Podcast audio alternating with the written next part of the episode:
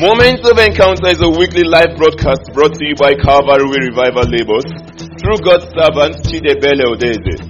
The teachings are focused on building the church and raising men that will do exploits in this end time. This message and many more can be downloaded from our website www.calvarywayonline.org or our Facebook and Telegram pages at Calvary Way Revival Labels. May you have a life-changing encounter as you listen. Jesus, God you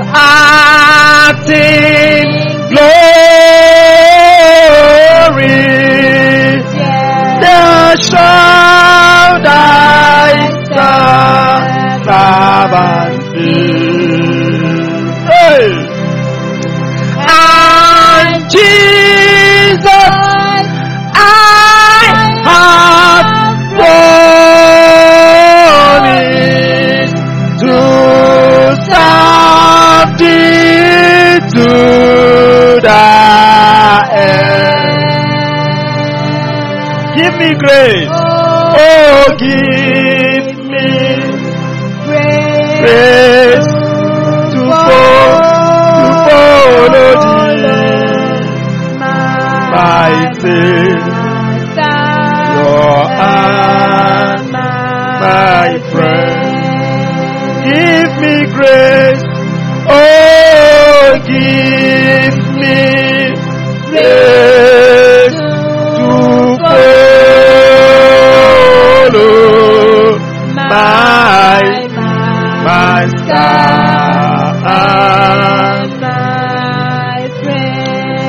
Time, give me grace to follow. Oh, give, give me grace that I will fo- follow you, my master and my friend. Can I hear you begin to worship? Tell him that you have come again today for an encounter with him.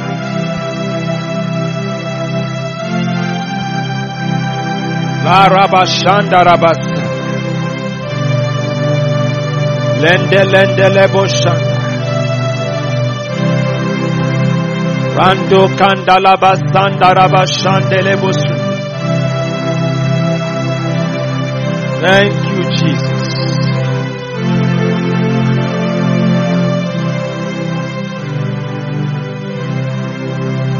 Sing this song. Holy Ghost, Holy Ghost, do it again. Oh Lord, do it again in my life.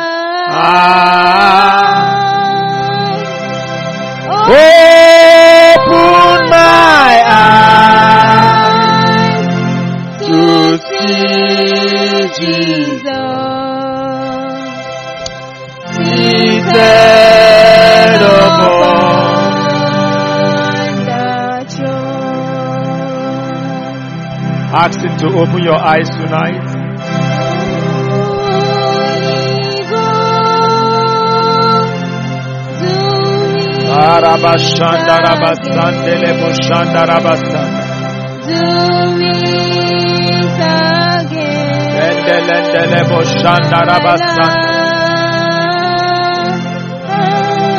Lendelendele boshanda rabasanda. Lendele boshanda rabasanda. Do something new in my life today. Encounter my life today with the fullness of your glory.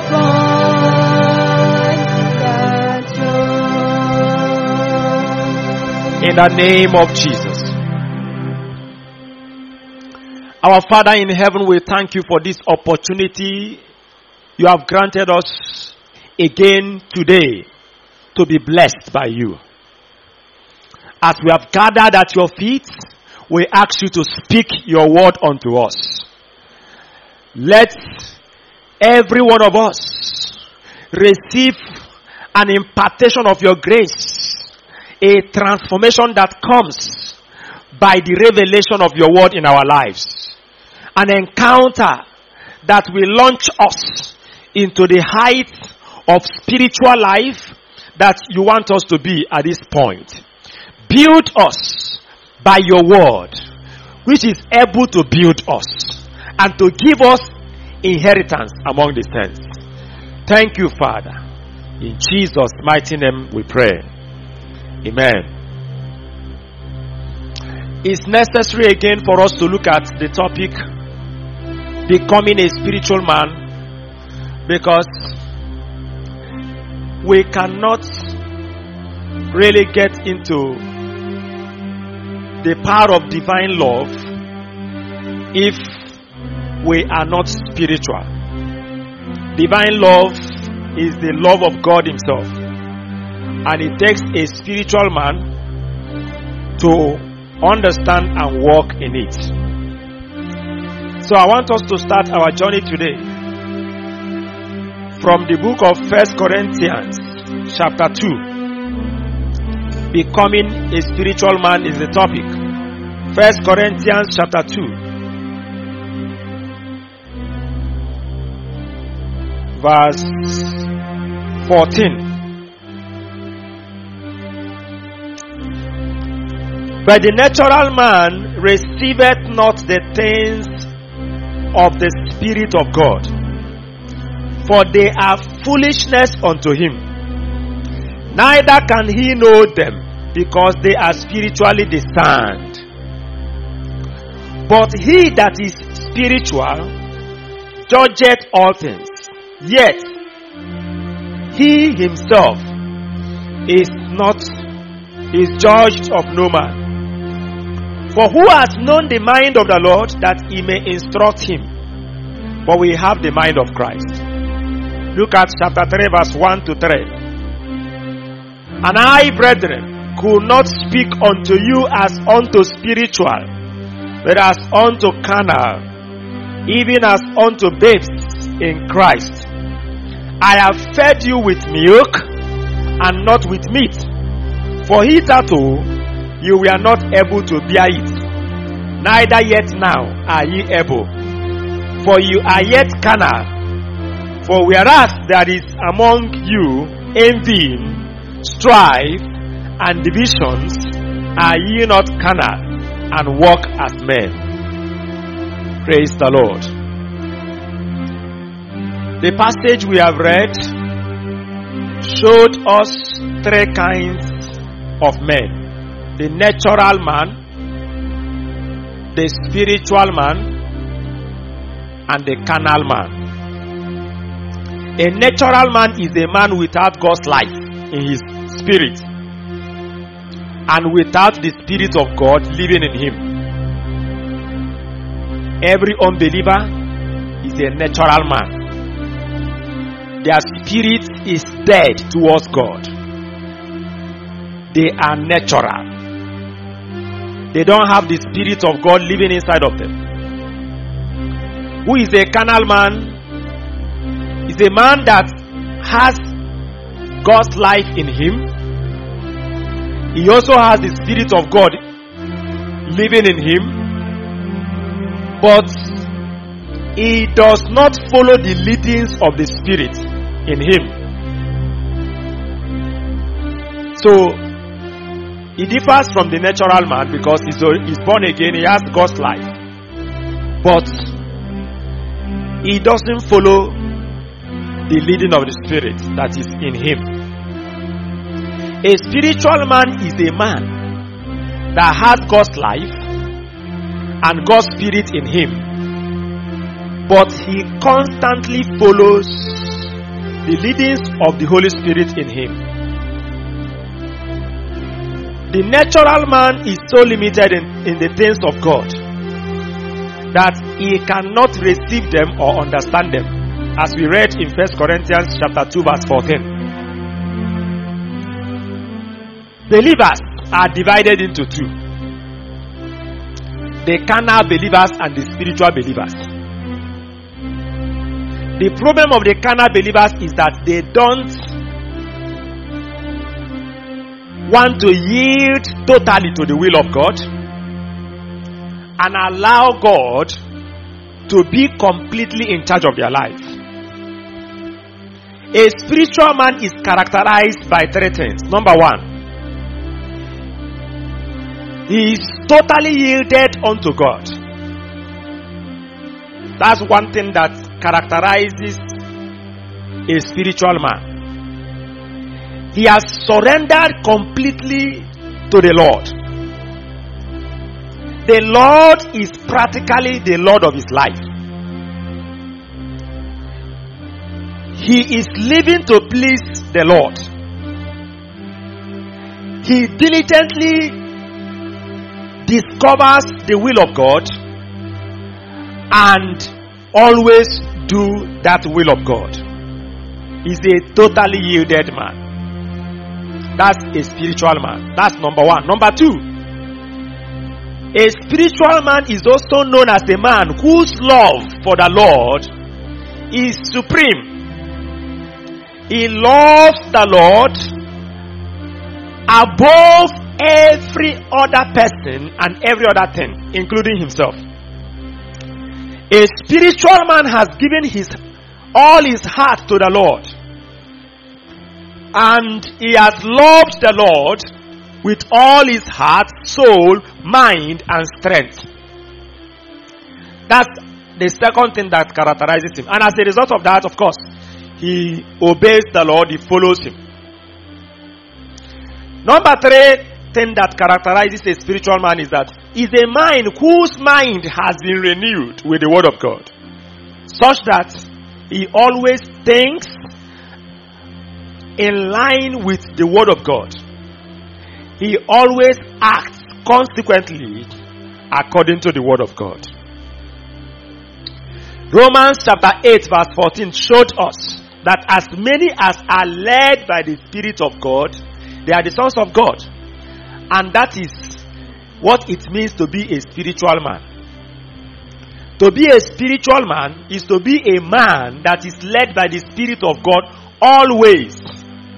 Listen, a carnal man is a believer who can be led by the Spirit of God sometimes, but at another time, he will still follow his flesh. So, in the life of a carnal believer, the Spirit of God is not fully manifested, is not fully in charge.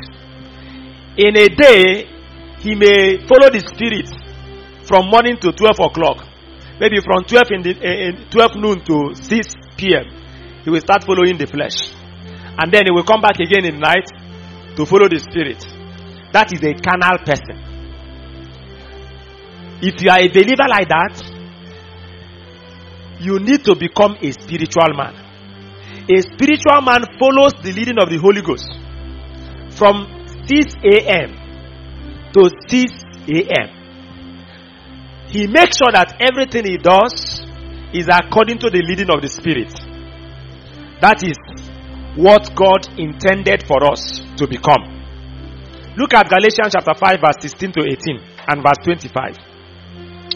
Galatians 5:16 said, "This I say then, walk in the spirit, and you shall not fulfill the lust of the flesh.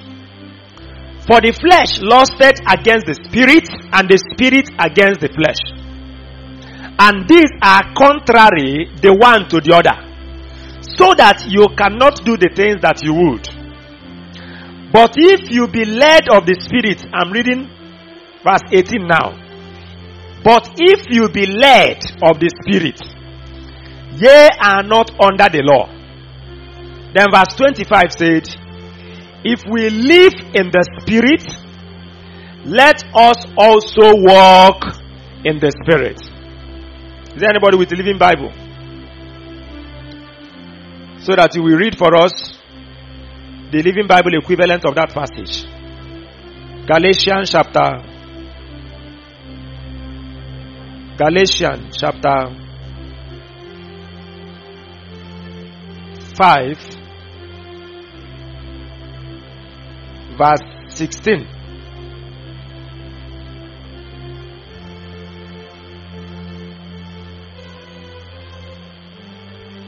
Okay. I advise you to obey. Listen to that in Living Bible, verse 16. I advise you to obey only the Holy Spirit's instructions. Only the Holy Spirit's instruction. Only. He will tell you where to go and what to do. And then you won't always be doing the wrong things your evil nature wants you to do. That's what it means to be a spiritual man. A spiritual man is a man that obeys only what the Holy Spirit instructs him to do. Only. He will not obey the Holy Spirit and obey his flesh or obey another person that is instructing contrary to the Holy Spirit. He will always and only obey what the Holy Spirit instructs him or her to do. He will tell you where to go. He will tell you what to do. And then you will not be following what your natural evil nature wants to do. If you want to know a perfect example of a spiritual man in the Bible, we can look at our Lord Jesus. Let's see some of the examples of how he manifested spirituality, which is an example for us. We are to copy him. We can't talk about becoming a spiritual man without referring to him. Because the life he lived on the earth is an exemplary life for all of us to follow and to copy. So let's look at some examples from his life. Look at Mark chapter 1. I want you to see what happened from verse from verse 29. The Bible said he entered into Peter's house. And then he saw his mother-in-law sick of a fever. He healed her. That healing that evening of uh, Peter's mother-in-law attracted a lot of people. Look at verse 32. Mark 1, 32. And at even, when the sun did set, they brought unto him all that were diseased, and them that were possessed with devils. And all the city was gathered together at the door. And he healed many that were sick of diverse diseases and cast out many devils. And suffered not the devils to speak because they knew him. That's what happened that evening. The Bible says all the city. So it's not a small crusade. This one is not many people from the city. Many, many, in fact, all the people in the city, all the men, all the adults, all the youth, all the children, they gathered with all kinds of sickness and problems. They came, and the Bible says Jesus ministered, healed all of them. It's an evening crusade. But look at what happened in the morning, verse 35. And in the morning, rising up a great while before day, he went out and departed into a solitary place, and there prayed. Jesus rose up and went to pray early in the morning. Look at what happened in verse 36. And Simon, Peter, and they that were with him, right, the other 11, they followed after him. They did not know where he was. They were searching for him. Verse 37. And when they had found him, after a, they sought for him, they discovered where he was. What did they, what did they say to him? They said unto him, All men seek thee. All men seek thee. This is happening in the morning. In the night, they had crusade. In the morning, what happened? All of them came back again. Looking for him. As if they are saying, please let the morning crusade start. But what was the answer of Jesus? In verse 38. And he said unto them, Let us go into the next towns, that I may preach there also. For therefore came I forth. Did you see that? All men are looking for you. The man said, I am not going there this morning. I am going to the next town. How did he conclude where to go that morning? Are you getting that? It could have been normal, after all, it's not a sin, to go back since all men are looking for him for the crusade to continue, the morning section. But Jesus said, I am not going back. That is what we, we call spirituality. When we are talking about becoming a spiritual man, we are talking about following the leading of the Holy Spirit. While he was praying that morning, the Holy Spirit opened his eyes to see that his ministry in that city has ended. That he should not go back there. If he has gone back there, he would have prayed for people. But that will not be what God wants him to do. Do you understand that? A spiritual man is a man that follows the leading of the Holy Spirit. All men are looking for you. Ah, they are already seated. They are waiting for you. They said that you it's you that they came for. Now, please, I want you to look at the matter practically. What do you think happened to those men that came to that house that morning after they have waited? What do you think they, they did? They went back to their house. If it is you, I know you. You will not have the heart. Something will be telling you, hey, it's somehow. Eh? At least let me let me go and tell them that um, they should start going. That the ministry is not there this morning. Is it not true? That's what I, you do. I know you. You will not like to for them to feel bad. Eh? People that have left their houses and they have come. Some of them, you know, th- that kind of setting may be. Some people may trek far distance, carrying a sick person again this morning. Are you getting it? And they are waiting. But Jesus is not careful. He's not trying to make them not to be offended. He's following somebody. Spirituality demands that you must be a man that follows the spirit, not people. A spiritual man does not follow the needs of men. He follows the leading of the spirit. He does not go where needs are. He goes where the spirit is. That is one thing that is affecting being led by the spirit in the life of many believers. Needs of people around you they can affect your spirituality if you are not careful. All men are looking for you. They want you to come and minister to them. But the man said, No, I can't go. Because what the Spirit is leading me to do now is not to go there. So I want you to see that it's not even the issue of sin. If you go back there, will he start telling lies? No. He will not commit sin. But going back means doing what he is not led by the Spirit to do what? To do. So it's not a matter of uh, whether what you are doing is wrong or whether it is right. Eh? It is whether that is exactly what God wants you to do. That is what makes what you are doing spiritual. As a student, if you are reading your books, when the Lord wants you to be praying, you are not a spiritual person.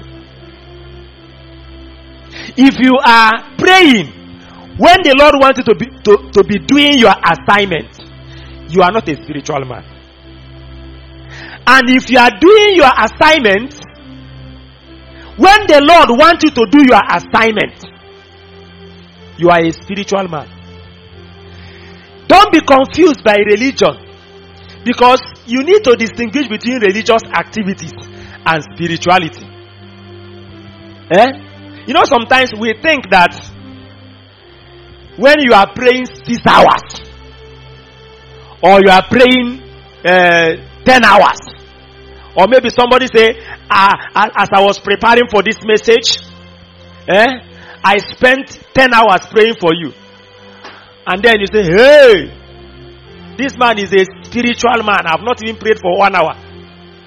And and then maybe after that message i hear you say i will try practice even if i don't reach 10 hours. Let me try to reach 5 hours. Look at what you are doing. What is it that motivated you trying to pray for uh, 5 hours? Eh? You heard that somebody prayed 5 hours. It's not the spirit that led you into that. Eh? You are a carnal person a spiritual man is a man that is led by the spirit in everything. And a spiritual thing is what the spirit has led a man to do. You know some of us are thinking that if you resign your job or stop your business and begin to serve god you know fully with all your time that you will do better. You will please god. You will be you know what is making you to think that way is that you are thinking that when you are in the laboratory as a scientist doing research that you are not doing a spiritual thing.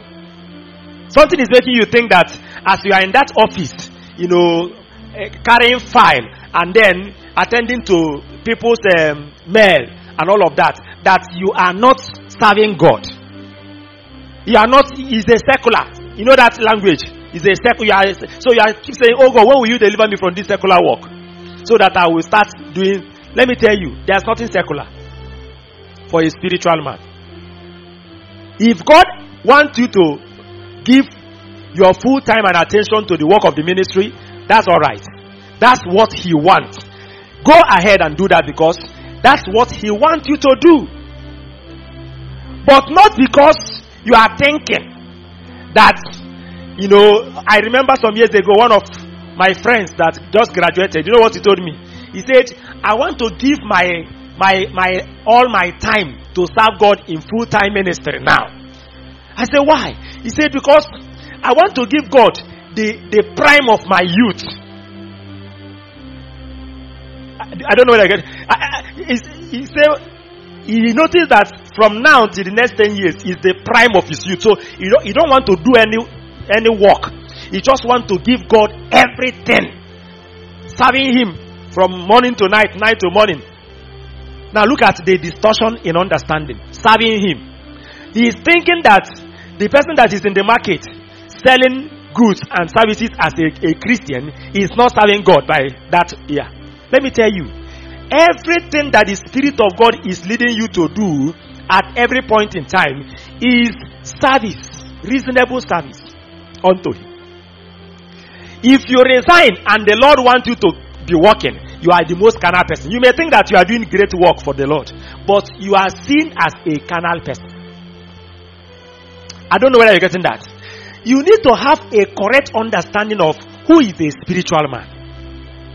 Religion has blinded the eyes of so many believers and they don't even understand what where the emphasis is for god as many as are led by the spirit of god are the sons of god what he wants you to do is what you should discover and be doing always you don't look at another person you don't look at needs needs around you don't look at people's face and say, hey, I don't know how they will feel about it or how they will see it. How can my mother see it? How can my father see it? How can my brothers and sisters see it?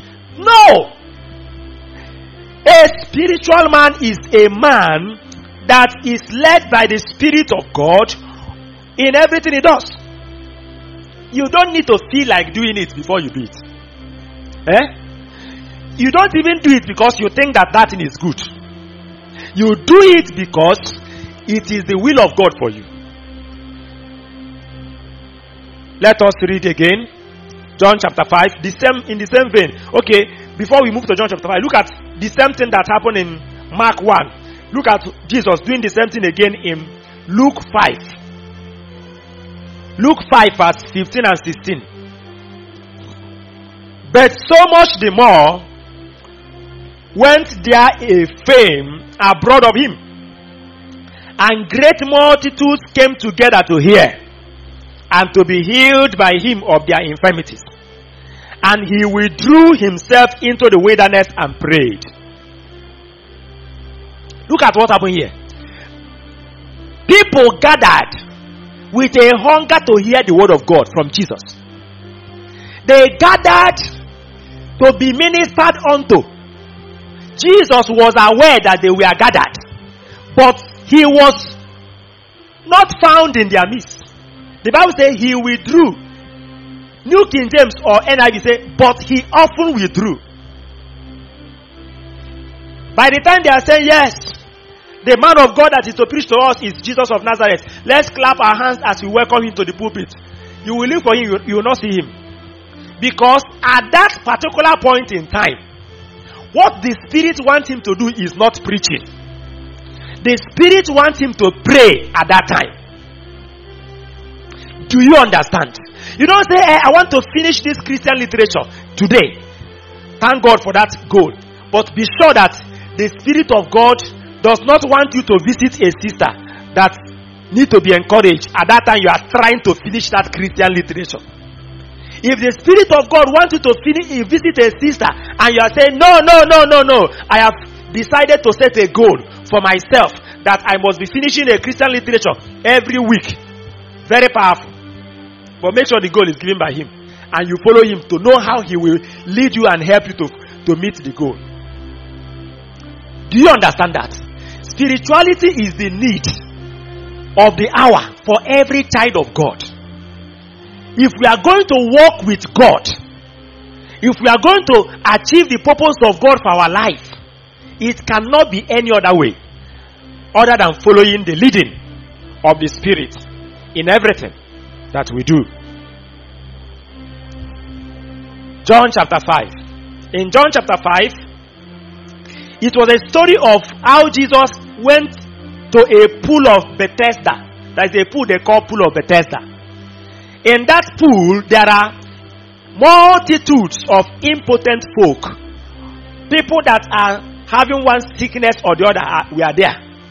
They were there waiting for the you know moving of the water. And the Bible said that an angel of the Lord comes occasionally to steer the water.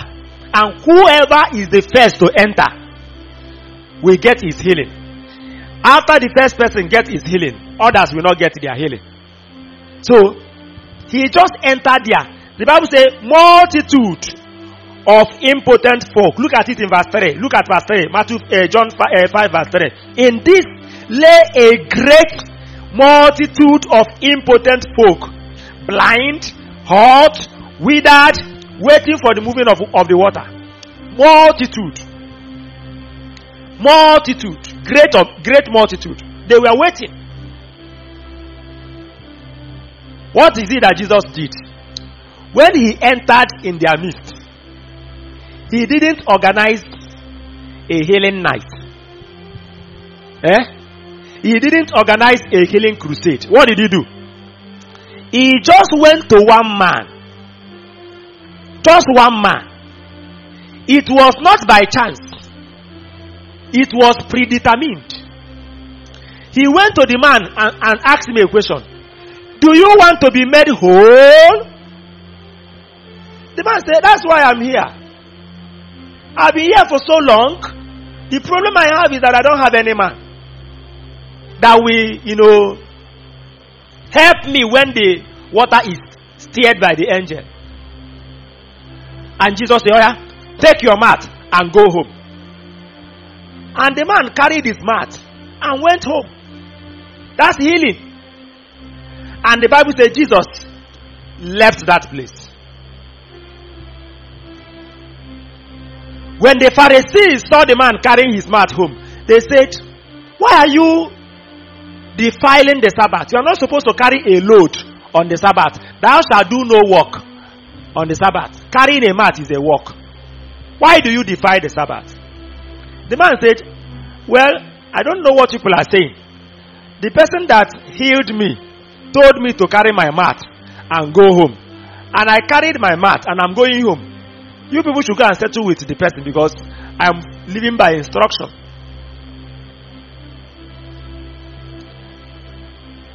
They asked him, Who is the person that said you should carry your mat? He started looking for the person. He didn't see him again. He didn't even know the person that did the healing. I don't want to go into that because it's another matter altogether. But Jesus found him later and said, Oga, you have been made whole. Make sure that you don't go back to sin so that a bigger problem will not befall you. And he got to know that it was Jesus. He now went to tell them that the person that did that is Jesus of Nazareth. They say, hey, this man again, eh, is always fond of doing miracle on the Sabbath day. They confronted him. And Jesus said, the reason why I heal this man is because my father is working until now. And I am walking as I see him walk. You need to look at that. Look at that in verse 17. Are you seeing that? But Jesus answered them, My father worketh hitherto, and I walk. Then verse 19. Then answered Jesus and said unto them, Verily, verily, I say unto you, the Son can do nothing of himself, but what he sees the Father do. For what things soever he does, this also doeth the Son likewise. What he sees the Father do. I don't know whether you understand that. While he was praying that morning, he saw in a revelation where the Father healed that particular face, that particular man. He saw it. That was how he got to know that the Father has decided to do what? To heal that man. Only that man. Not a healing crusade. And so, instead of wasting his time, can you imagine organizing one hour prayer for all the uh, multitude of people there, and at the end of one hour, only one person will get healed? Is that not a waste of time? Eh? He was able to spot out what the, the, the, the, the, the father want him to do. He did exactly that. That is what it, we, we mean to be spiritual. Spirituality is, is not doing everything. You are not trying to do everything to impress people. For people to know that you are a man of God. You are shouting, you are prophesying, you are doing this one, you are doing that one. It is to find out what God wants to do part time and do that which God wants to do. In, in John 7, move to 7. In John 7, his brothers asked him to go to Jerusalem and show people that he's a man of God. Why will he be hiding in the village? And Jesus said to them in verse 6, My time is not yet come, but your time is always ready. The world cannot hate you, but me it hated. Because I testify of it that the works thereof are evil. Go ye up into this feast. I go not up yet unto this feast. Why? For my time is not yet full come. And when he had said these words in, unto them, he abode st- still in Galilee. Are you seeing that? Look at the life that he lived. That's what we call being spiritual. You are not just careful to di- discover the, the will of God. You are also dis- careful to discover the timing of what? Of God. Is it the time? He later went to that feast, but he went to that feast as at God's own what? Time. Sister, somebody is coming for your hand in marriage. Say, I'm, see, I'm not ready for marriage now. She has not prayed though. She has not prayed to know whether it is God's time for her to marry. By herself, she has said, I want to finish my master's. And when I finish my master's, I will start my PhD. Then I must have started work. It is at that point I can now consider marriage. Please, I don't want to be distracted by proposal now. She has not prayed. That's the problem. If she has prayed and the Lord has given her this information and she is now saying it, that can be acceptable. Are you getting it? But she has not prayed. She has a plan for her life and she's following her plan, not the plan of God, because she has not determined the timing of God. We are not meant to live like that. We are supposed to follow the leading of the Spirit part time. Somebody say part time. At every point in time, there is something the Lord wants you to be doing. That's why we must be spiritual. To be able to discern it. Remember the first passage we read. First Corinthians 2 verse 14. A natural man, he can never understand the things of the spirit. They are foolishness unto him. He will not understand why you are doing what you are doing. He will not understand, you know, sometimes he looks as, looks as if you are suffering yourself. Eh? When you want to do the will of God or do what God wants, especially when it's not reasonable. But it takes being spiritual to, to discern the will of God, to discern it, and then, then to stick to it, whether people around you understand you or not. That is being spiritual. A spiritual man will always be, you know, fought by carnal and natural people because they cannot understand you. They will always oppose you. Look at brothers of Jesus. They are. They say, look at all the miracles you are doing and you are hiding in this village. Go to the township and show people your ministry so that they will understand that a prophet has risen in Nazareth. That's their reasoning. Their mindset is that you carry something for people to, to celebrate you, for you to be a celebrity, and you are hiding. But Jesus is not carried away. May you not be carried away in the name of Jesus Christ. You must learn to be to be to discern what God wants you to do at every point in time. That is what it means to be a spiritual man. And be on it. You must not wait for people to welcome the idea. You must not wait for, for people to understand it. All you need is heavenly approval, not men's approval. People may frown at you today, but the same people will come back tomorrow to say, Ah, you are wise when you took that decision. That's what I have always seen all my life. Because when I take a decision and I'm, I am on the move, you can't understand me except if you are spiritual. But finally, people will turn around and see that this decision is the right decision. It pays to be a spiritual man. Matthew chapter 4, verse 1. Matthew chapter 4, verse 1.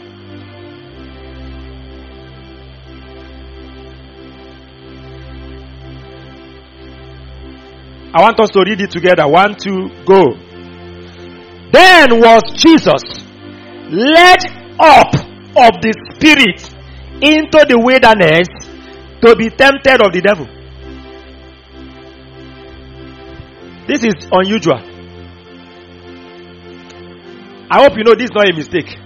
This Bible verse is not a mistake. So, if you know, if you agree that it's not a mistake, let's do some little practical. Sister, if the Holy Ghost come to you now and say, the devil, not a demon, the devil himself is waiting for you in the wilderness. Eh? Follow me so that I will take you there so that you will go for him to tempt you.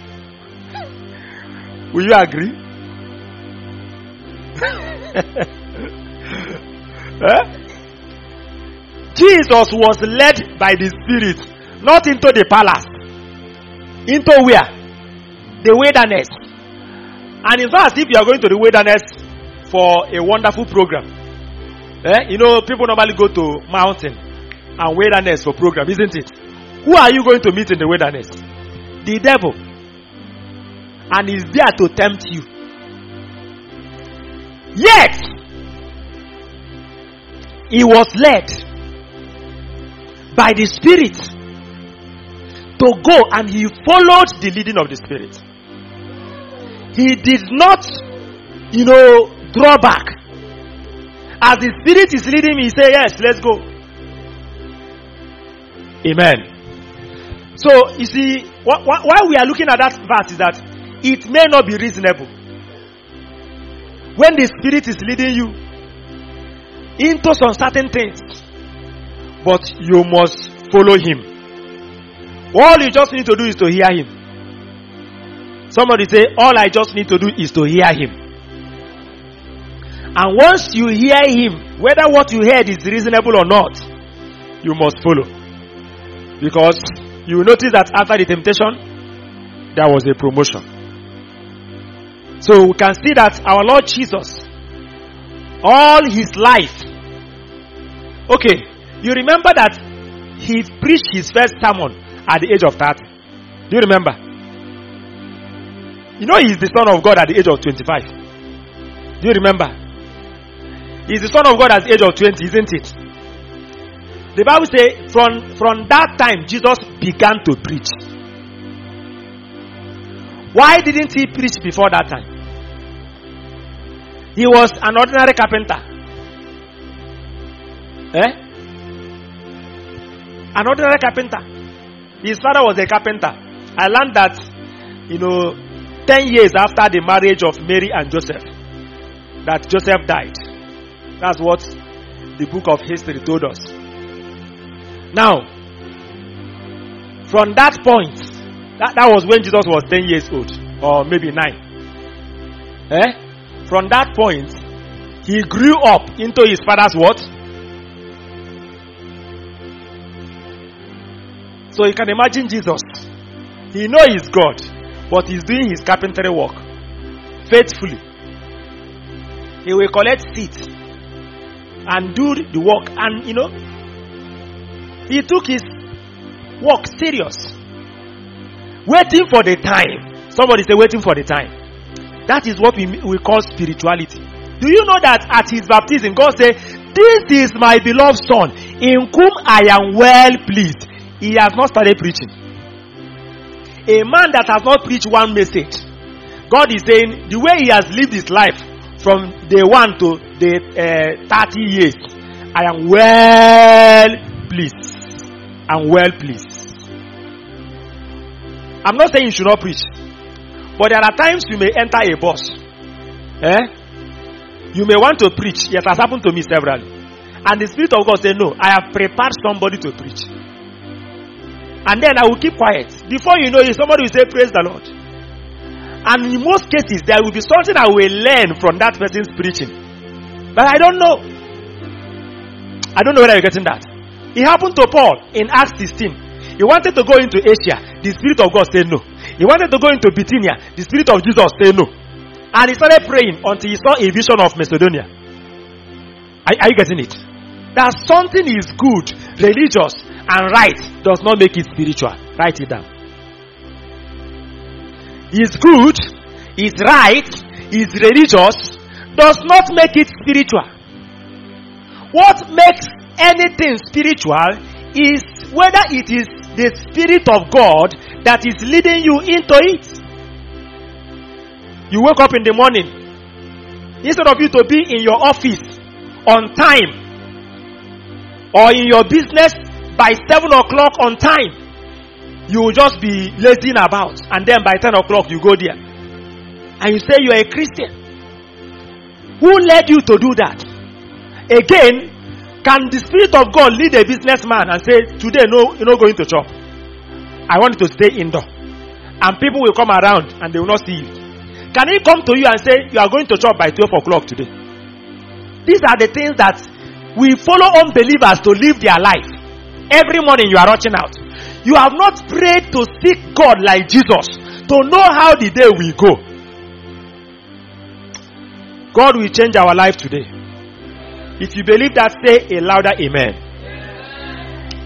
We are going to consider some apex reasons why we must pursue spirituality.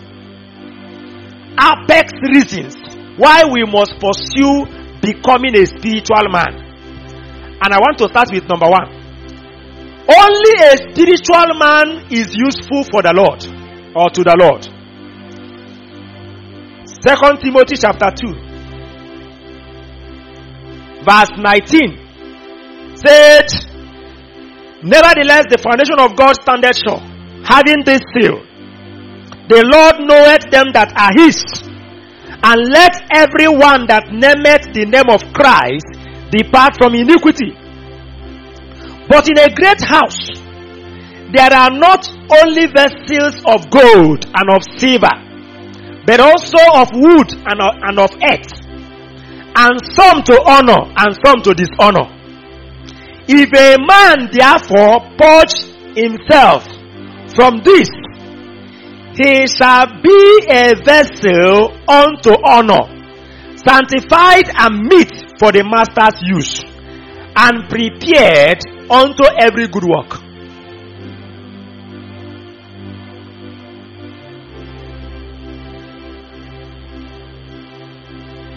Resourcefulness, spiritual resourcefulness, is one outstanding reason why we must pursue to become spiritual.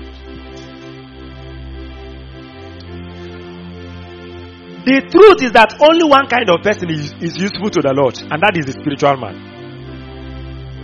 There are several reasons why, the, why this is truth. Number one, is only a spiritual man that can discover, discern what the will of the Lord is at every point in time and do it. It takes a spiritual man to hear God. Eh? From from Adam, from the beginning of creation, God has always wanted a man on the earth that will rule for him. A man on the earth that he can communicate with to execute his will on the earth. That's God's intention for creating man to have dominion over all other things. But that can only happen by his relationship with the man. He will always tell the man what he wants to be done, and the man will execute his will. Thy will be done on earth as it is being done where? Who will do the will of God on earth? Angels. Man. That is spirituality. It takes a spiritual man to discern that way and to do it. What determines a man's usefulness is to the Lord is not necessarily the size of what he is doing or how religious what he is doing is. Eh? Let me give you an example. If you, brother, you are invited to minister to a group of people and you know that they will not be more than 10. You know that's the way you will prepare and you go and minister. And then the people that will be there are maybe students and you are a graduate, that kind of thing. Now, you got another invitation to minister to a group of people that will be more than 1,000. Eh? And among them are professionals, people that are working higher than you in every aspect of life. Please, let's be honest. Which of these two ministration programs will you take more time to prepare well? And then, you know,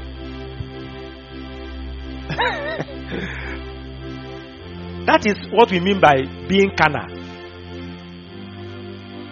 Do you understand? You are carnal to think that you need to prepare yourself well to minister to great people. But when they, it is one person, not you know, sometimes you may you may be, you think that they are going to be hundred. When you now get there, they are only two, and then you now reduce your never. That is carnality. It's a wrong mindset coming from the carnal mind. Eh?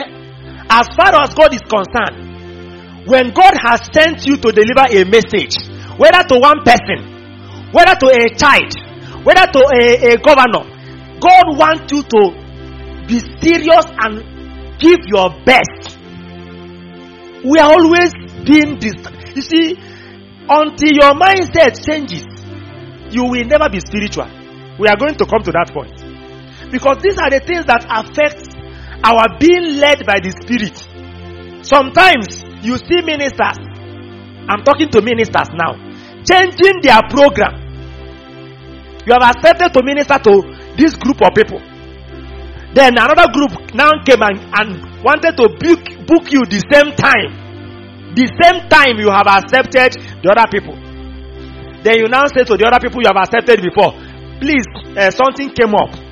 Can I send somebody to, to, to, I can't come again? Because you are feeling that you, you, you will need to go to the other place where there will be bigger or more people.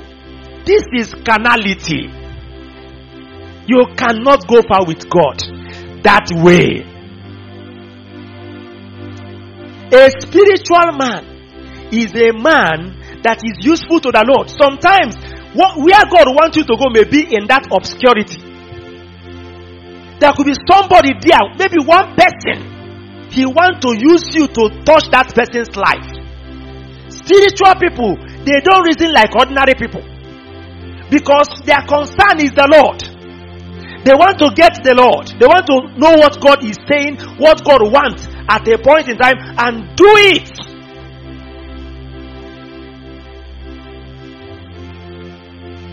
Sometimes we think that the man that is preaching is doing a better and a bigger and a more useful work to God than the man that arranged the seat or the altar. Is it not what you think? Some of us. Eh? Because the maybe the video camera is on him. And then you think that is not true. When we talk about being useful to God in spirituality, we are talking about you. That thing that God has prepared you. He said, If any man will purge himself from this, he shall be a vessel unto honor. That is prepared. Did you see the word prepared there? There is something that God has prepared you to do. It may, it may not be preaching on the pulpit. It may be an uttering work. It may be cleaning and sweeping the venue. Prepared. And then useful for the master. Useful for the master. Only spiritual people can be useful. Because what God wants to be done is His will, not any other thing. And it's only the spiritual man that can know it and do it. And that is why many believers desire to be used by God. They don't know that to be used by God, first of all, that's where the problem is. They have a distorted understanding of being used by God. You don't know that to be used by God to do mighty things is actually being available to do that thing that He wants you to do, not what you want to do. Eh? Lord, use me. I'm available. Use me. But there is something you are eyeing. There's another thing that is in your mind that you are calling God about you, uh, calling um, you being used by God. One other reason why only spiritual men are useful to God is that it's only spiritual men that can retain God's anointing on their life. When God wants to use me to do anything, the first thing God does eh, is to anoint me for what He want to want to use me to do. Sometimes the anointing will come long before the manifestation of that. Sometimes it may come maybe shortly before that. But it is constant that anytime God wants to use any man for anything, there must be an anointing specifically for that purpose. Are you following me? For example, this preaching I'm preaching now, you need to know that I am anointed for it. You may not even know when. But I know some years ago when what is happening now began to, you know, trickle down on my life. When the anointing came. For every assignment, every divine assignment, there is an anointing for it. But one problem with carnal people, carnal believers, is that a carnal man cannot retain an anointing. If I give you a basket, you know that um, sieve you normally use when you want to pour rice, first uh, uh, cooking of rice. Uh-huh. You know that if I gave you, give you that kind of thing and ask you to use it go, to go and fetch water for me, what will you do? you will not consider me reasonable, isn't it? You cannot fetch water with it because when you pour water on that uh, basket, what will happen? The water will go out because there are leakages. That is the life of a carnal person. Eh? There are leakages. Eh? As long as you are you are following the flesh, anytime, even if you are in the spirit and you move into the flesh, you have entered into leakage uh, state. Whatever deposit in the name of or form of grace or anointing that you have collected from God will all leak out. The tongue of carnal believers, tongue, is the greatest leakage point of anointing.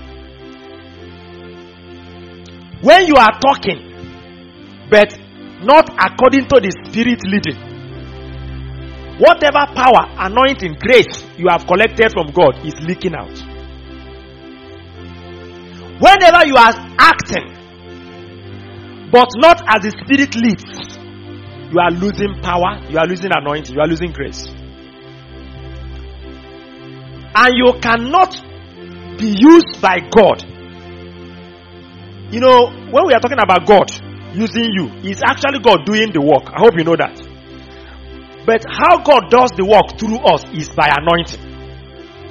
Is the anointing that, you know, moves. But that anointing that He has anointed you for the work we all leak out by carnality. That's why we say only the spiritual is useful. Because when you collect anointing from God, the anointing will remain. But when you are, you know, your life is full of holes as a result of your following the flesh and walking in the flesh, then whatever anointing you have collected from God will all leak out of your life. And that is why we continue to go around a particular spot. You see yourself saying, Ah, I want God to use me, but nothing is happening. I want to go far with God, but you seem to be in the same place. You are moving, oh, because you go for conferences, you go for retreats, you even go for personal set apart. But when you come back, everything you collected will all do what? Leak out. Because of the flesh. By the time you get angry, quarrel, fight, and then speak all kinds of useless words and all of that, everything you collected from personal set apart or conference or eh, we all leak out. So you are moving, but you are, you know, this kind of cyclic movement. You are just moving. You they say, "Are you moving?" You say, "Yes, I'm moving forward." We are marching forward, but it's actually you are, you are moving what? After some time, you notice that you are still at the same spot where you are before. You have never moved out. So, productivity, productivity in the things of God can only be achieved by being led by the Spirit. Do you know what productivity is? Let me illustrate it. You know, somebody illustrated it by being or doing the, the, the, the necessary things. There are there are things that are are good, but they are not necessary. You know, when Paul was saying something, he said all things are are lawful, but not everything. How do you know the expedient ones? Only the Holy Ghost will tell you. How do you know the ones that are so necessary for you to progress? Only the Holy Ghost will tell you. Otherwise, you will be faced with all things that are good, that are lawful, that everybody is doing. Eh?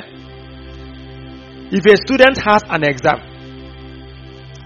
and there are there is a textbook that the lecturer is going to set the exam from and the student is reading for let's say 12 hours the day before trying to you know sometimes because a student want to do well i remember those days we are in school. Especially when i was in year one you say yes you must have a first class. When they say go for prayer meeting you say no i want to have first class. And you be reading. Eh? By the time you finish reading and you read nine chapters out of the ten chapters and you are very confident that kai i have covered this course. Say this small one this little one you know. And then if you meet lecturers like myself sometimes we can go to that one chapter you did not read. If the question is to be five we will set four from there. That one chapter you did not read. But you have read nine. Now another person just came by the spirit somebody say by the spirit. And the spirit said don't read any other thing. Read this one chapter. And he read it and mastered it. These two persons who have among uh, two of uh, between two of them who has worked harder for the exam the first one that read nine chapters isn't it? Mastering nine chapters. But who will do better in the exam? That's what we call spirituality. Eh? The reason why you need to be a spiritual woman is so that the spirit will be guiding you on the very thing that will give result not doing everything. Eh? your life will be producing the required result at every every student want to pass. But exam is a mystery to students because they don't know where the question will come from. But if you become spiritual enough to know where the question will come from.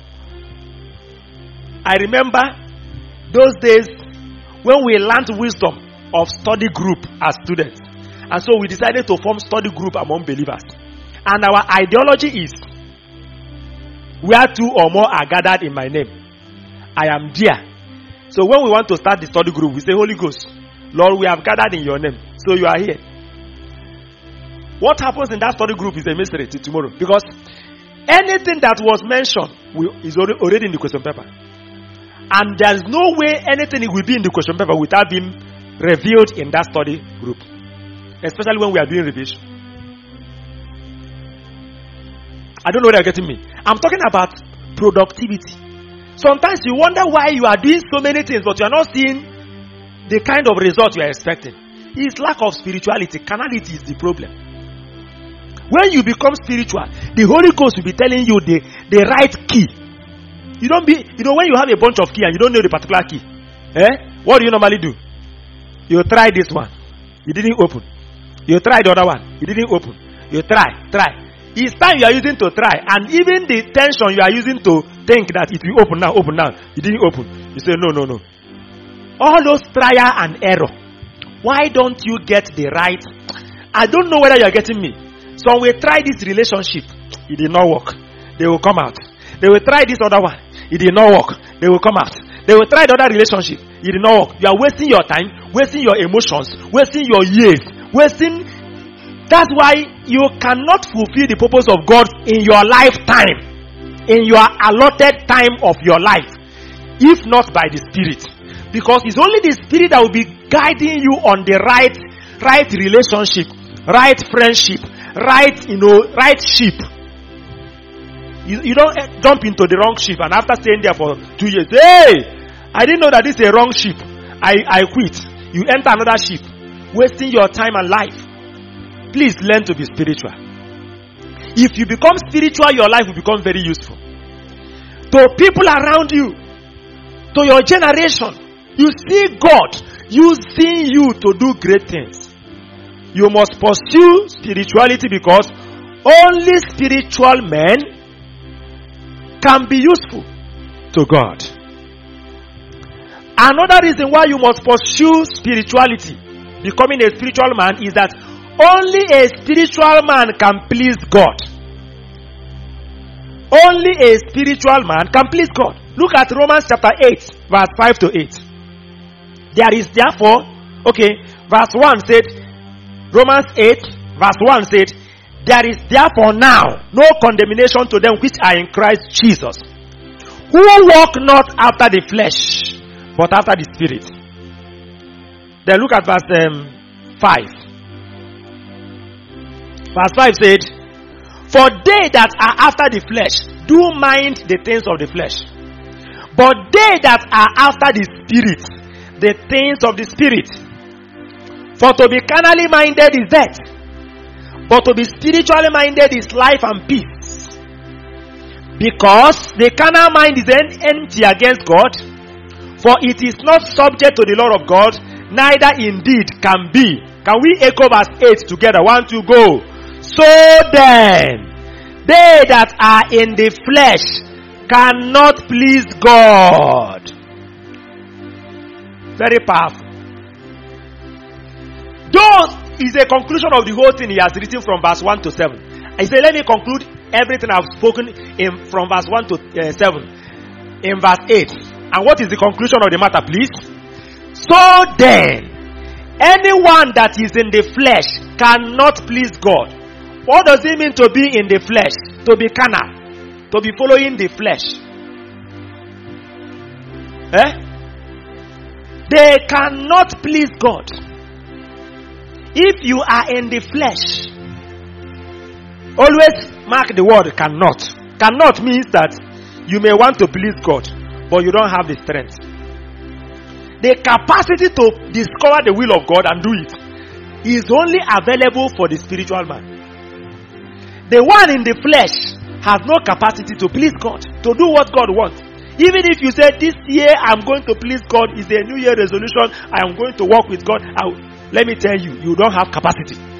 Those in the flesh cannot, say cannot. I want to read that same passage from um, Good News Bible. Good News said, Those who live as their human nature tells them to have their minds controlled by what human nature wants. Those who live as the Spirit tells them to have their minds controlled by what the Spirit wants. Verse 6 To be controlled by human nature results in death. That's spiritual death. Anytime you are carnal, you are dying. That's what we mean by leaking of power, leakage of anointing. You are losing spiritual life, spiritual strength, spiritual grace, spiritual anointing. To be controlled by the Spirit results in life and peace. And so, people become enemies of God when they are controlled by their human nature. For they do not obey God's law, and in fact, they cannot obey it.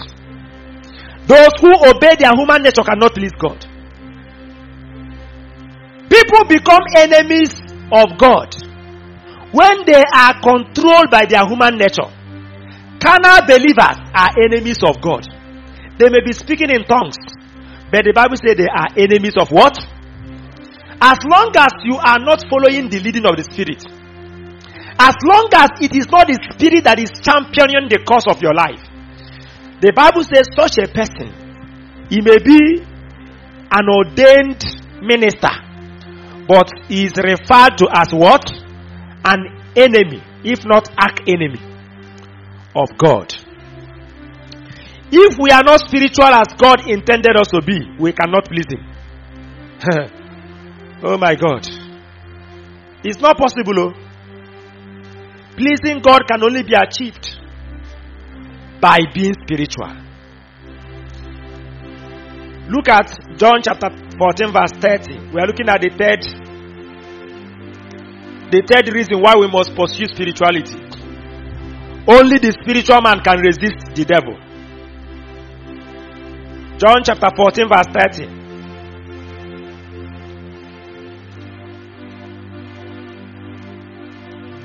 If you are there, let's read it together. One, two, go. Hereafter, I will not talk much with you. For the prince of this world cometh and has nothing in me. The prince of this world cometh and has how many things in me? He has nothing inside of me. Who is saying that? The Lord Jesus. Look at First Peter chapter 5 verse 8. First Peter chapter 5 verse 8. Be sober, be vigilant, because your adversary, the devil, as a roaring lion, walketh about, seeking whom he may devour. 9. Whom resist steadfast in the faith. Whom do what? Resist. Huh. To resist is to fight. Oh. Look at James chapter 4 verse 7. James chapter 4 verse 7. Submit yourself therefore to God. Resist the devil and he will flee from you. Please listen carefully. The devil is not afraid of your tongue if you are not a spiritual man. When you say, Satan, I bind you, the first thing Satan does is to shake the person that is binding him. And when he, he uses his onyokometer to look into your life, Jesus said, The prince of this world is coming. He has what? Nothing. He will shake to see whether you have his anger in you. You have his malice, unforgiveness in you. You have his lies in you. Eh? I hope you know that sin is a natural outcome, outcome of the carnal man. Walking in the flesh naturally produces what? Sin. Naturally, without struggle. Don't need to pray about it. Just allow the flesh to take over for one minute. In that one minute, you will still sin. Because the Bible says the works of the flesh are what? Manifest. They are clear. And what are the works of the flesh? Sin. When the devil is looking at you and you say, Yes, you spirit that is troubling my family, I bind you. You are not the first person that have said that. So many people have said that kind of thing. And it amounted to nothing. Why and how? As you are binding the devil, there is his, you have his properties inside of you. It's only a spiritual man that can speak and say, The prince of this world is coming, and he has nothing. He has nothing. How? Every of my words, actions, decisions are guided by the Spirit. May God bring you into that kind of life from today. In the name of Jesus. Another reason, only the spiritual man can show divine love. Please permit me to read Galatians chapter 5, verse 22 and 23 from Living Bible and from the Passion Translation. That is a translation, I think it came out newly. They call it the Passion Translation. So let's read Galatians chapter 5, verse 22 to 23 from these two versions. Are you there? Turn there. 22. But I'm, I'm reading Living Bible now. Living Bible say, but when the Holy Spirit controls our lives, He, the Holy Spirit, will produce this kind of fruit in us. Love, joy, peace, patience, kindness, goodness, faithfulness, gentleness, and self-control. And there is no conflict with Jewish laws. I did not understand this scripture until I read I read the Passion translation. Look at how the Passion put it. Passion said, but the fruit produced by the Holy Spirit within you is divine love. In all its varied expressions. Column.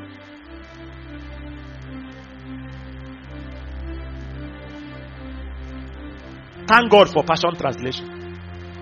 Because it doesn't look like a correct English.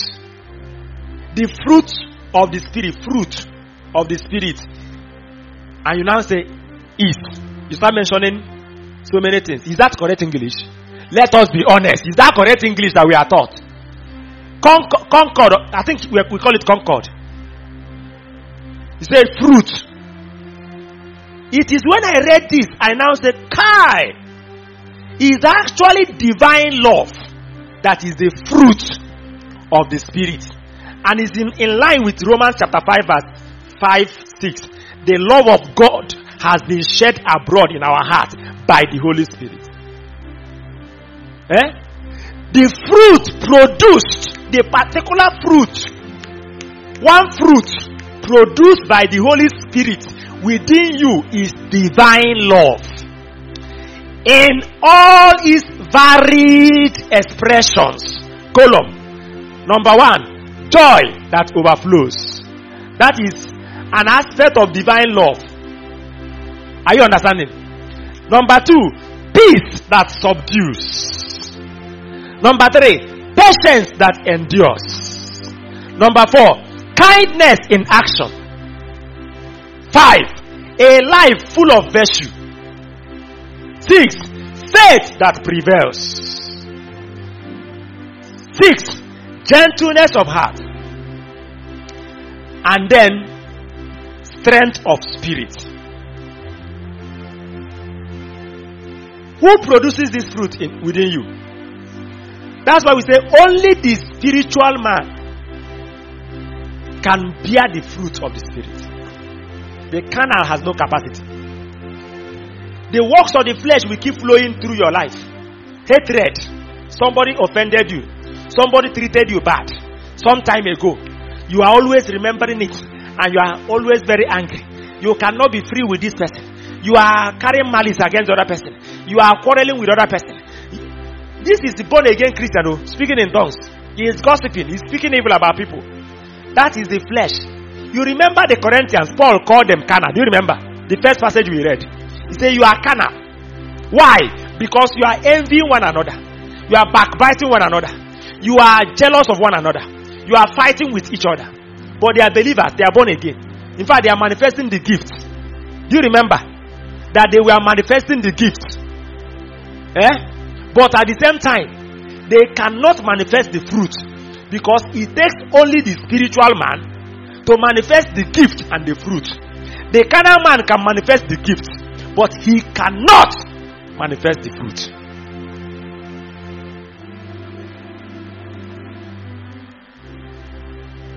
Only the spiritual man will make heaven at last. That's one reason why you must pursue becoming a spiritual man. And I would like you to turn your Bibles to Matthew chapter 7, verse 21 to 23. Not everyone that said unto me, Matthew 1, 7, 21 to 23. Not everyone that said unto me, Lord, Lord, shall enter into the kingdom of heaven. But he that doeth the will of my Father which is in heaven. Many will say to me in that day, Lord, Lord, have we not prophesied in thy name? And in thy name have cast out devils. And in thy name done many wonderful works. And then will I prophesy unto them. Will I profess unto them? I never knew you. Depart from me, ye that walk iniquity. Please pay attention to this scripture. It's a scripture that you know many of us knew, but I want you to pay attention to it. Jesus said, Not everyone that said to me, Lord, Lord, we enter into the kingdom of heaven. Now, the, the question will now be, who who are those that will enter into the kingdom of heaven? Who are those people? Who are those people? He said, But he that doeth the will of my Father which is in heaven. But he that doeth, he, that is showing me something about spirituality. Listen, You don't join yourself with me and say, let us be spiritual together. Spirituality is personal. Eh? Doing the will of God is personal. You cannot meet your elder brother and say, Elder brother, please, I want both of us to do the will of God. It's personal. The only particular place where doing the will of God involves two people is in marriage. Where the brother will agree to do the will of God and the sister will agree to do the will of God. Outside marriage, every other will of God you are going to do in your life, eh? I won't do it with you. I may encourage you, but I will not be the person that will do the will of God. You will be the one. But he that doeth, he that does. I was taught in English language that does means present continuous tense. He that continuously does the will of God. In the morning you are in it. In the afternoon you are in it. In the evening, excuse me, we are not confused about those who are going to make heaven at last. Those that will make heaven at last already know why they are living on earth. Please ask me how they know. Ask me how they know. They know because Jesus made it clear. This one is an examination with expo. You are about to enter exam, and they say, um, the question that will come out in the exam is, who will enter into the kingdom of heaven? That's the question you are going to answer. And before the exam, you already know. The man that is to ask you the question has already said, the person that will enter into the kingdom of heaven is what? Those that does the will of. Is an expo. So if you counted Jesus faithful, and you know that his words are true and he cannot lie, can't you be sure that you are going to make heaven if you you know you are doing the will of God at every point in time? Excuse me, your confidence will be very, very serious. You'll be very, very confident. The only thing you should be ensure, you should ensure is that when you wake up today, where you are is where God wants you to be. What you are doing is what God wants you to do. Don't compete with people. This race is a race that has no competition. Yeah, when I see people compete, I laugh. When I see people say, eh, I want to start a ministry, I want to start this, I want to begin to do this. Because maybe you feel that somebody is doing that. You want to begin to do what somebody is doing. It's not by competition. It's by doing what he wants you to do. Uh, this person is doing this. Does he want you to do that? Even if he wants you to do that, is it the same way that the person is doing it that he wants you to do it? Only the spiritual will make heaven at last. That's why you must pursue to be a spiritual man. How do we become spiritual men? How do I, what do I do to become a spiritual man? I'll handle it in two sections. Number one, number one, first section is we are going to look at the prerequisites to becoming a spiritual man. And then number two, we are going to look at one practical way. One, I, I, I, I sought from the Spirit of God and throughout the scriptures, I discovered only one way of being a spiritual man. Before we look at it very briefly and fast as we conclude, let's look at the prerequisites, things that must be in place, things that must be sorted out, settled in your life, if spirituality will be possible at all. And we are getting that from the three characteristics of the spirit of the spiritual man. Do you remember?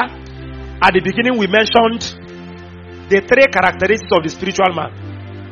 Now, let us look at three of them as prerequisites of becoming a spiritual man.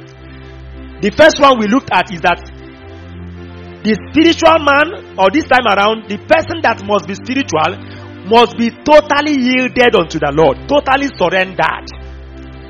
You have laid down your life to follow the Lord and to obey Him, to do His will always. Mm. You have come to know and to realize that you are not the owner of your life. First Corinthians 6:19 says, What? Do you not know that your bodies are the temple of the Holy Spirit, which you have in, in you from God? He said, You are not your own. You are not your own. You are bought at a price. Therefore, glorify God in your body and in your spirit, which belongs to God.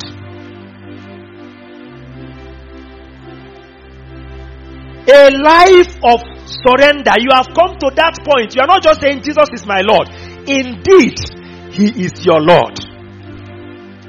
You have accepted and established His Lordship over your life. Not for a moment, but as a way of life. Proverbs 3 5 says, Trust in the Lord with all your heart and lean not on your own understanding. In all your ways, acknowledge Him, and He shall direct your path, your steps. You have surrendered. You have said to the Lord, Not my will, but your will.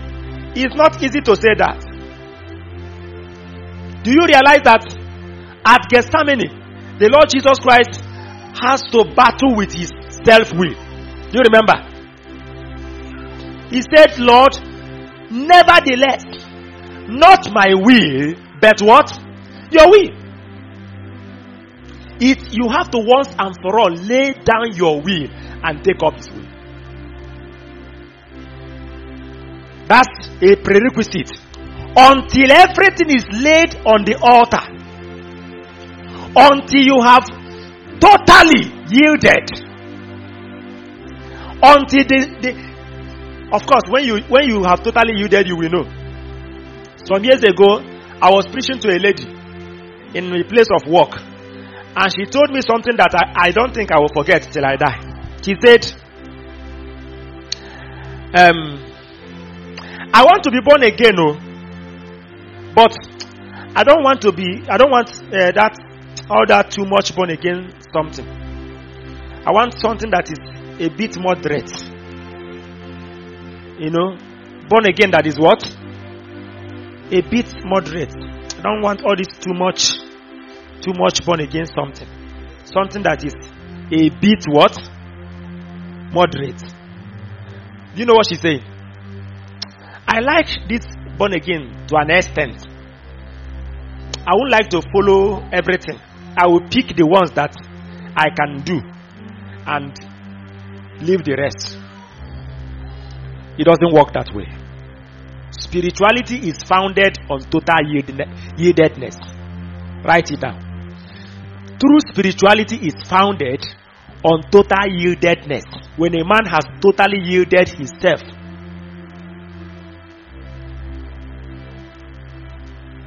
The second prerequisite, we have mentioned something like that. You must be a man whose love for the Lord is supreme. You must be a man that has loved the Lord with all your heart.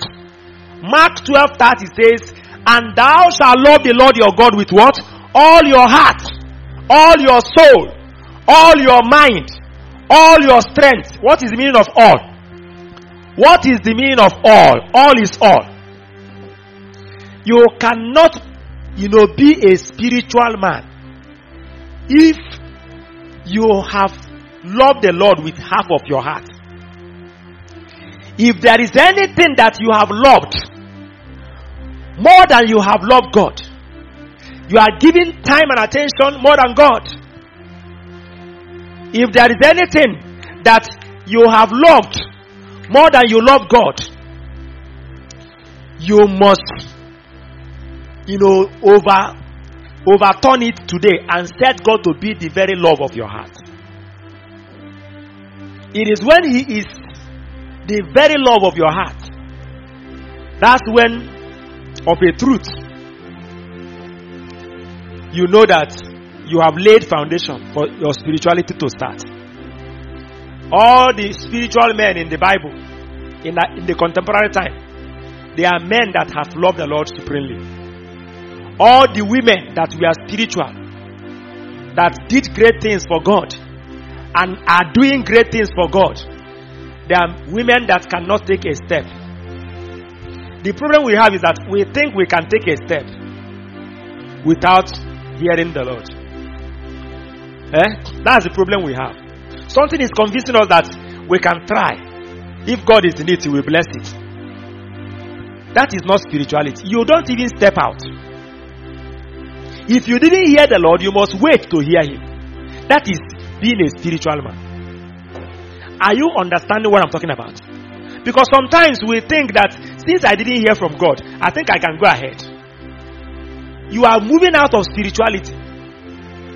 Anytime you want to take a step, he must be. If, if you are to take 10 steps in a day, to be a spiritual man is to allow the Lord to lead you in that 10 steps. Not 9 over 10. 9 over 10 is carnality. Spirituality is 100 over what? 100. The third prerequisite, foundation that must be laid before you become a spiritual man is that your mind must have been renewed with the word of God. If you remember the first passage we read, he said the carnal man cannot understand, the natural man cannot understand the things of the spirit. But the spiritual man judges all things. And he said in, in verse 16, he said, We have the mind of Christ. We have the mind of Christ, not the mind of the world. The mind we have is not the mind of the world. Romans 12 verse 2 says, Do not conform to the standard of this world, but be you what? Transformed by the renewing of your mind. If your mindset are not reset to begin to think like Christ according to the word of God in every area of your life, it will be very hard for you to hear the voice of the Spirit.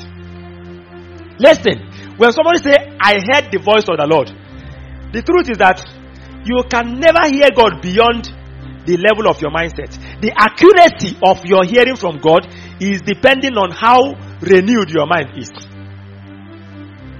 That's why this sister can say, the Lord say, I should wear this cloth. This one say, the Lord say I should not wear the same cloth. For this one, the Lord allowed her to wear this cloth. You know why? She cannot understand. A carnal man cannot understand. So even if the Lord say don't wear it, she will not understand. Why will you tell somebody what you will not understand? There is a level, there is a place of understanding, there's a place of mind in hearing God and working with God. And that place of the mind is that your mind must be renewed. That's why if you say you want to be a spiritual man, and you are not, you know, following the Lord, reading the word of God, Colossians 3:16 said, "Let the word of words of Christ dwell inside of you richly." You can't be poor in the knowledge of God's word. The word of God renews your mind, makes you to think according to the you know value system of God. The word have their value system. There are things they place value upon that are abomination in the sight of God.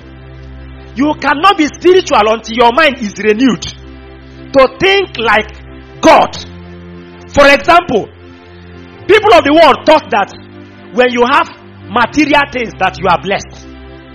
And some of you, because your mind has not been renewed about what true blessing from God is, what true prosperity from God is, you are always tempted to call people that have material things that they are blessed. And then you say you are not blessed. Because you don't, you, you are thinking like them. Joseph was in prison and the Bible says he was prosperous. Why? Because the Lord was with him. So, according to the word of God in Genesis 39, prosperity means presence of God. And if that presence is sustained, the presence will bring the material things that will come later. That's why you don't need to compromise your faith. Because once you compromise, the presence will leave. There is prosperity that people have when they are as they are living in sin. But when you are to have true prosperity, it must be by the presence of God. Eh? And these are how your mind will be renewed. Sisters, especially, some of them think that by you know putting on all kinds of things, that's what makes you beautiful. But the Bible said, no, First Peter 3 said, No. The beauty is not on the outward appearance. Things you are putting on, gold, apparel, here. The beauty is inside. If you don't understand what true beauty is, according to the word of God, you will see yourself you know, trying to catch up and make up so that you will be accepted. You will not be the odd person out among people. And the problem is that worldliness is among believers. Inside the house. Eh?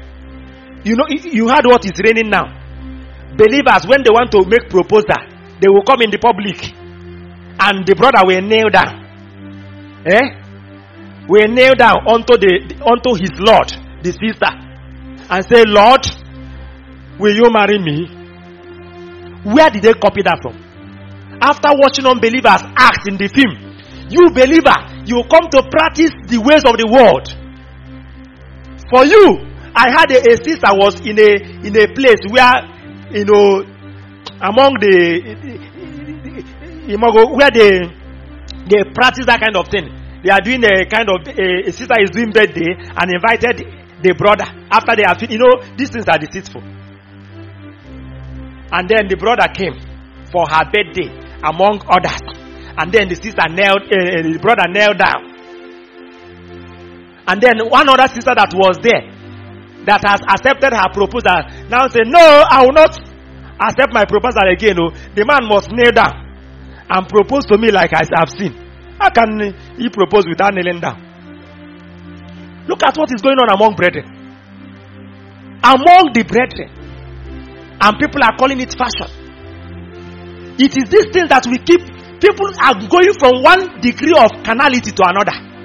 When God wants us to become spiritual men, until your mind is renewed, you cannot be spiritual. Write it down. Put your name there. Say, until my mind, confidence, honor is renewed, I cannot be a spiritual man. You must take time to allow the word of God to sanctify you.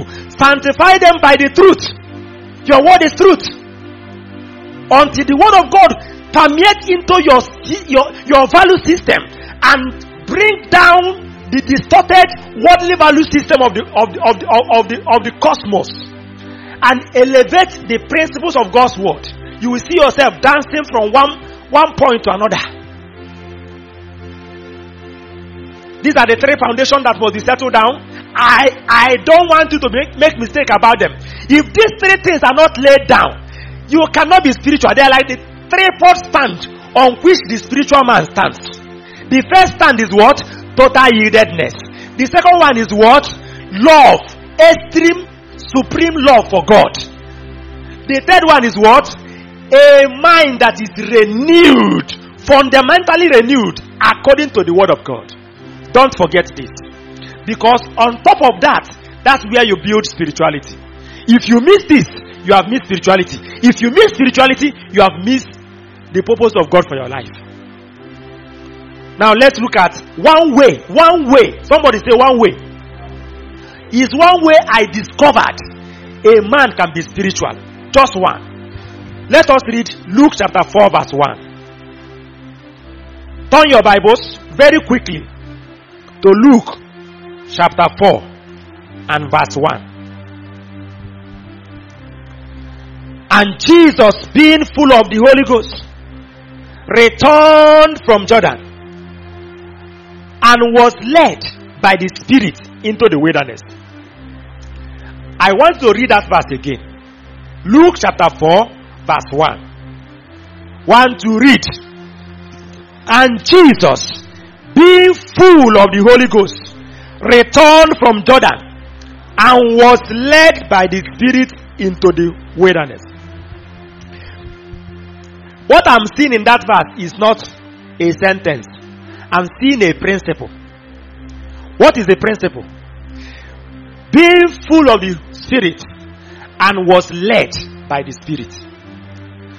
You cannot be led by the Spirit if you are not full of the Spirit. For a man to be led by the Spirit, the man must be full of the Spirit. For Chidebeludeze to be led by the Spirit today, Chidebeludeze must be full of the Spirit today. For Jesus of Nazareth to be led by the Spirit, he must be full of the Spirit.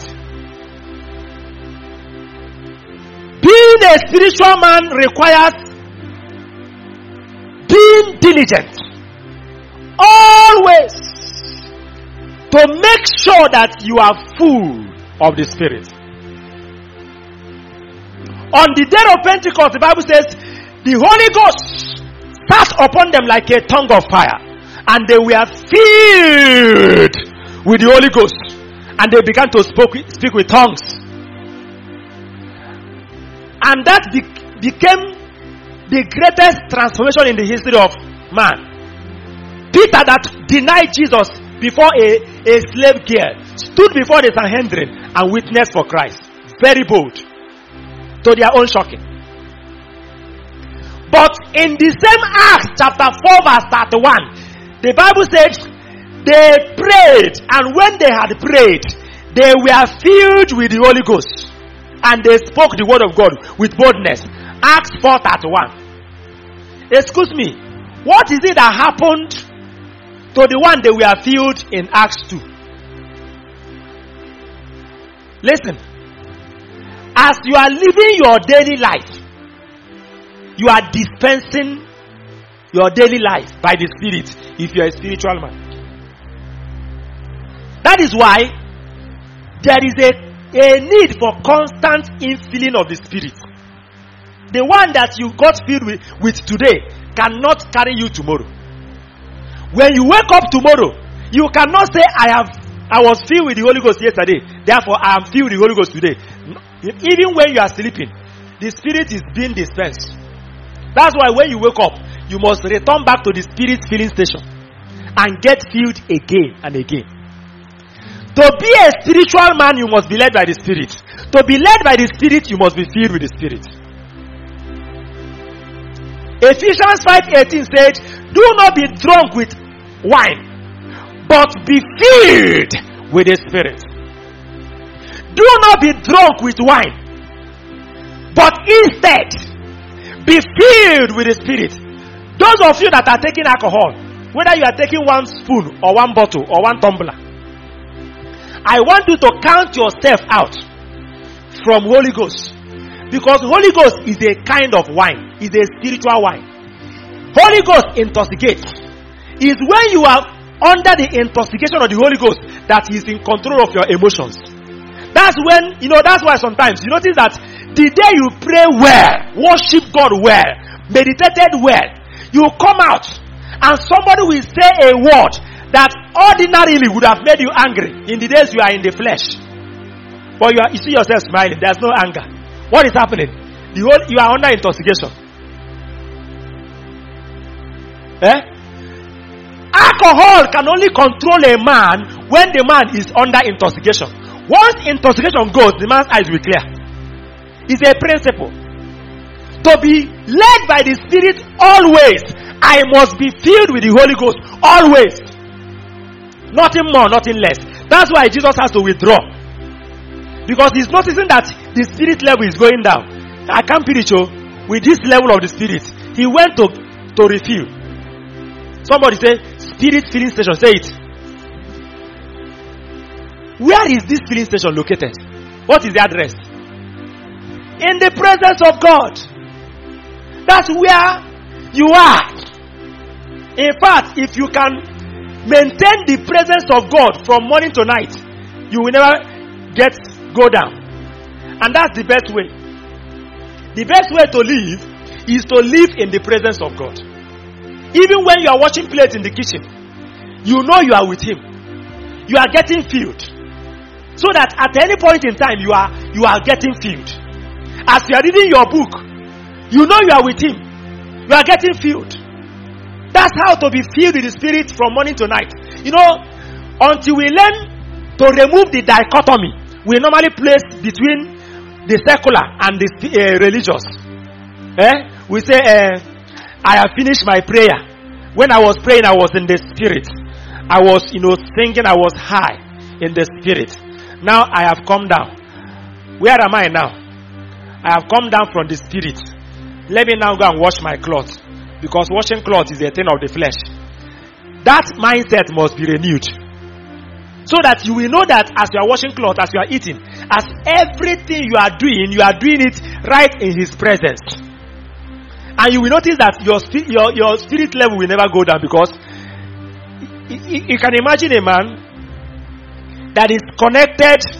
You are driving your car, but the pump eh, of the filling station is inside your car and the engine is on.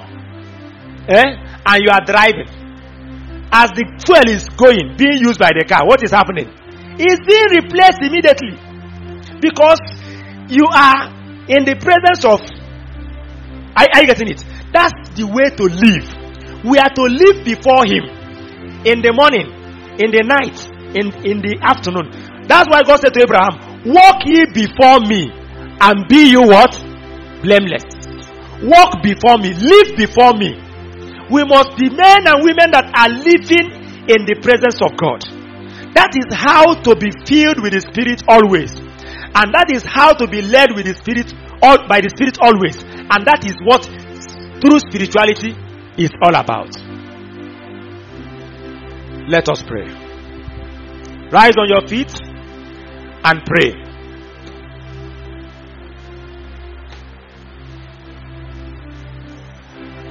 God has said so many things to us on becoming a spiritual man. Can you start responding to Him in prayer based on the area He has ministered to you as a person? This prayer will not be long, but I will advise you to take more time to pray personally after now.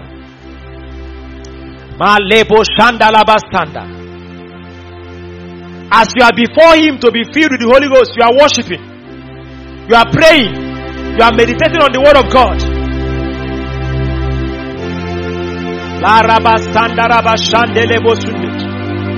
You are trying to be, do His will. His presence is refueling you. John 8 29, Jesus said, He that sent me is always with me.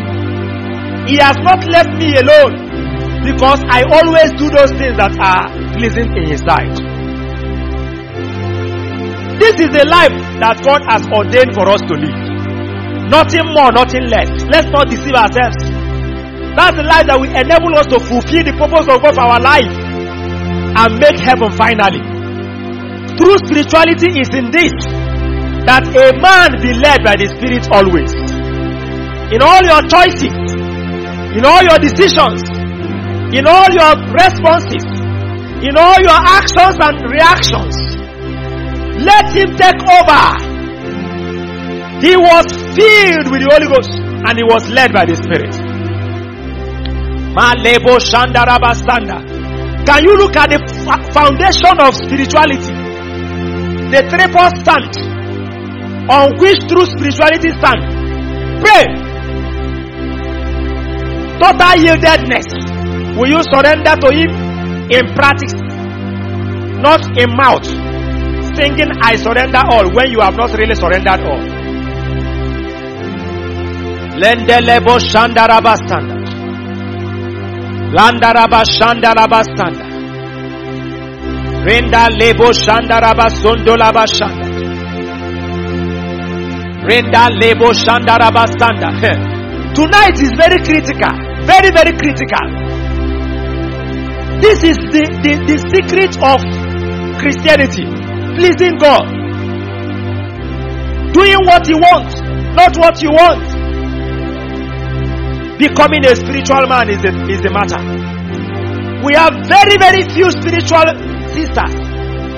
Very, very few spiritual sisters. So many religious sisters. Very, very few minis- eh, spiritual ministers. But a lot of religious ministers. Malebo shandarabasanda. Lende lende lebo shandarabasanda.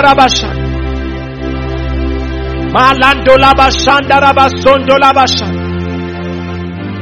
Londo lobo shanda bakunde lebo shanda.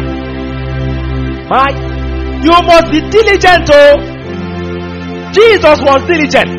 After a whole night crusade, early in the morning he woke up and went to the filling station. He went to the filling station. There's no room for laziness in this game. There's no room for lousiness in this game. Kalemo Shaka. Mahunda laba siri makula laba sanda. Malende lebo shanda laba sunda. Lende lende lebo shanda laba sanda laba shanda. Only a spiritual man can can can can understand the things of the spirit. Divine love is one of the of, of the things of the spirit that you cannot understand or walk in if you are not a spiritual man. As many as are led by the Spirit of God, they are the sons of God. Not occasionally, but always. Can we pray that God will establish us in this life? Pray that God will establish you as a spiritual man. Pray for establishment, not being spiritual in the morning and being carnal in the afternoon. Not being spiritual today and being carnal tomorrow. Establish me, oh God. Cry to the Lord for establishment as a spiritual man. That guarantees you are going to heaven. That guarantees your productivity as a Christian. That guarantees your resourcefulness in the kingdom. That guarantees results, notable results that will be coming out of your life. Malebo shanda rabakunde. Landa rabasunda rabashanda rabasika.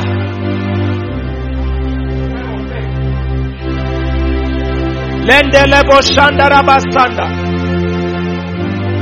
Lunda rabasondo rabashanda rabasanda.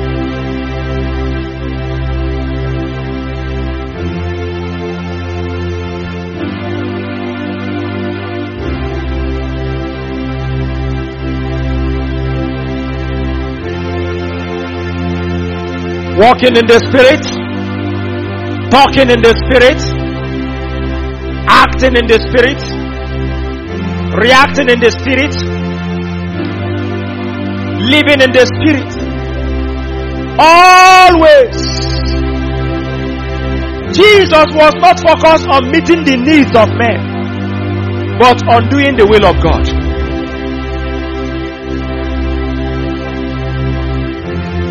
You can't do everything just to please men.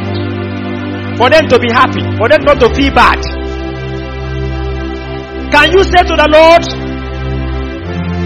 My interest is your will, not, not on men. Even if men will not be happy, but your will is done, I'm okay. Kalabashirima kula. Lende lende lende lebo shuka.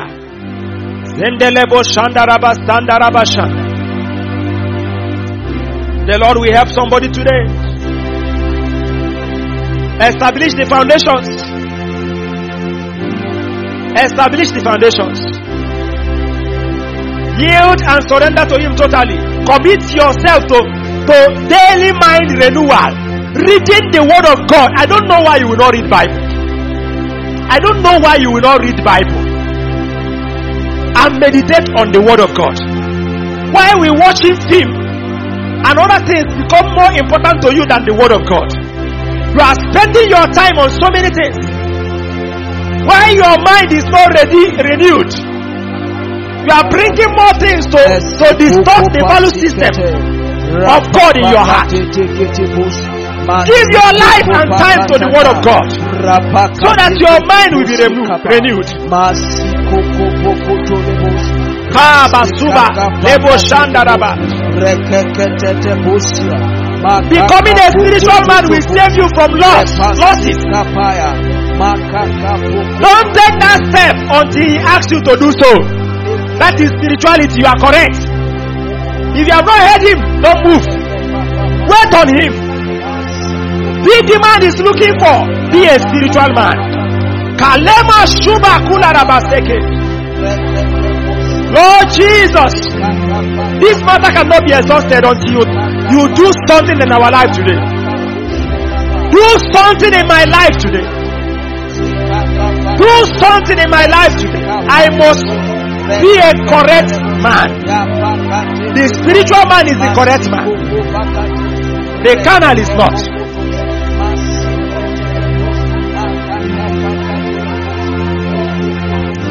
Lendelebo shandaraba sandaraba shan. Laraba sondolaba shandaraba sanda.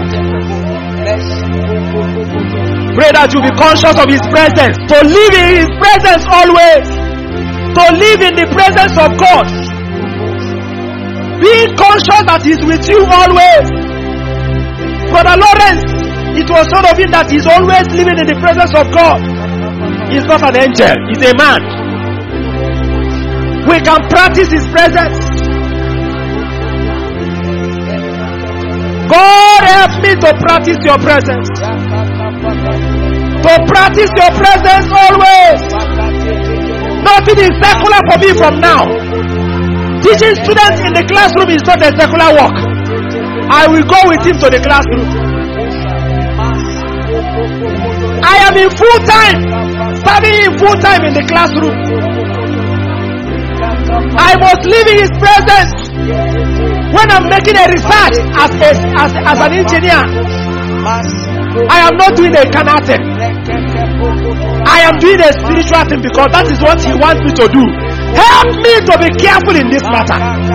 Help me to be conscious of you and your glory, your presence, your will to do that which you want. Lord, this is my prayer today. Lord, this is my prayer today. La rabashanda lebo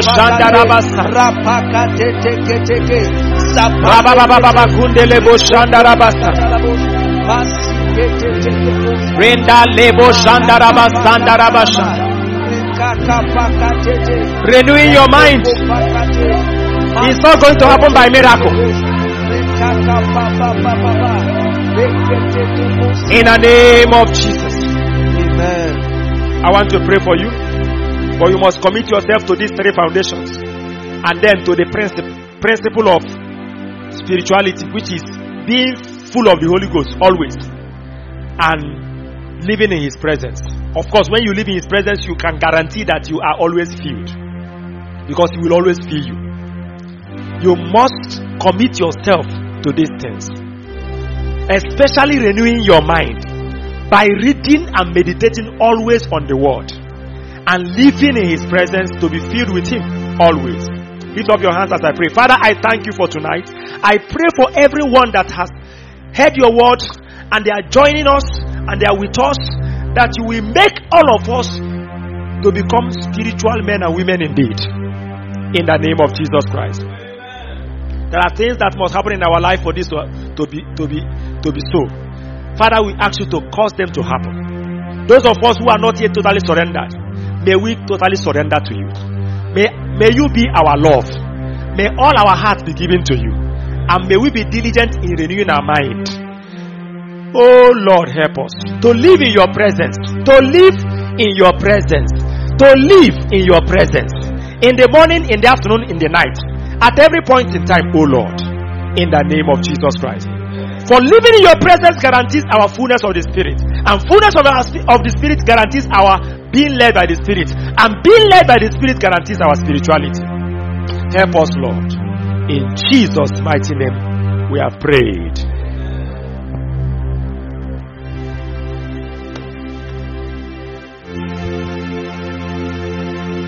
We want to thank you for listening to Moments of Encounter uh, this evening. It was brought to you by Calvary Revival Lagos, Enugu, Nigeria. For your questions, your testimonies, comments, please do well to send an email to Calvary Revival at gmail.com. That is Calvary Revival at gmail.com. For further information on our programs and messages which will be of great blessing to you, visit our website at www.calvarywayonline.org.